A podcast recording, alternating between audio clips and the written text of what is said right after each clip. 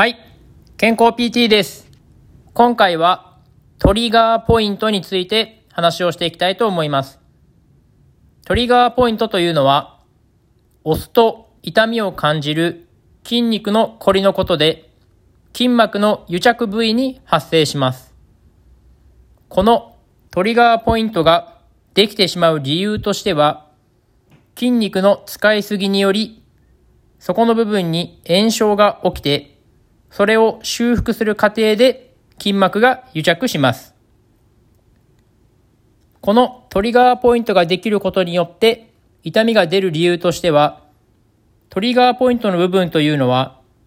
著しく血流が乏しい状態にあり、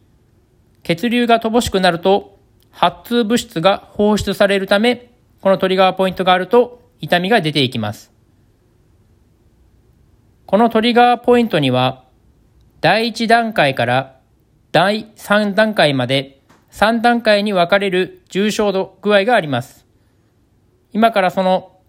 重症度の程度について話をしていきたいと思います。まず、第1段階は筋肉のこりだけがある状態です。この状態の場合は、そこの筋肉のこりの部分を押すと痛みを感じる程度で、特にそれが日常生活に支障をきたしたりということはあまりありません。第2段階の潜在性トリガーポイントになってくると、そのトリガーポイントの部分を押すと、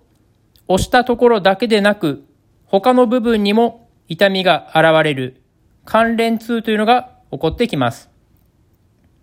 また、体を動かした時にも痛みが出るという特徴があります。この状態になると、少し日常生活に支障をきたしていきます。そして、第3段階の活動性トリガーポイントになると、安静にしていても痛みが出る状態になります。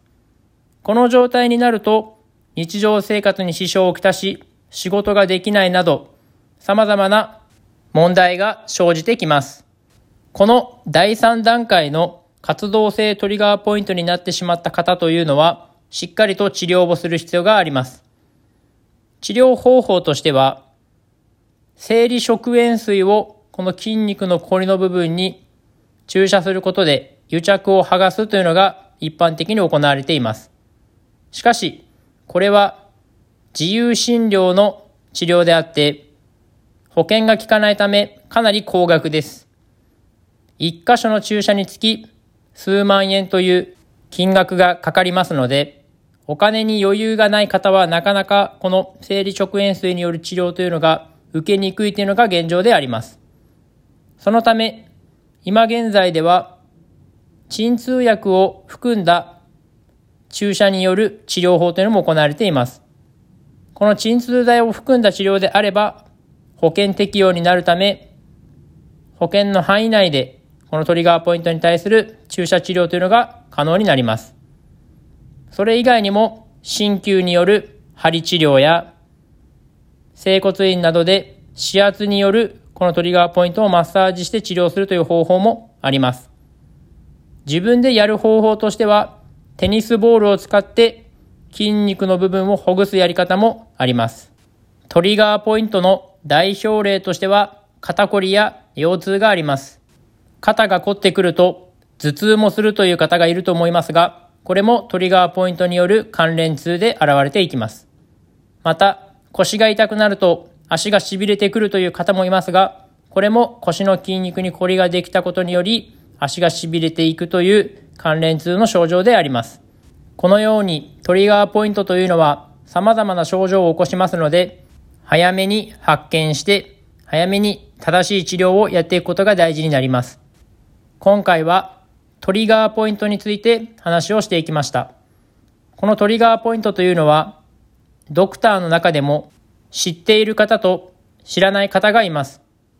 このトリガーポイントというのは、医師の教育カリキュラムの中には含まれていない項目ですので、もしトリガーポイントと思われる症状がある場合は、このトリガーポイントをしっかり見てくれる医師のところに診察に行くのが一番良いかと思います。今回は以上です。ではまた。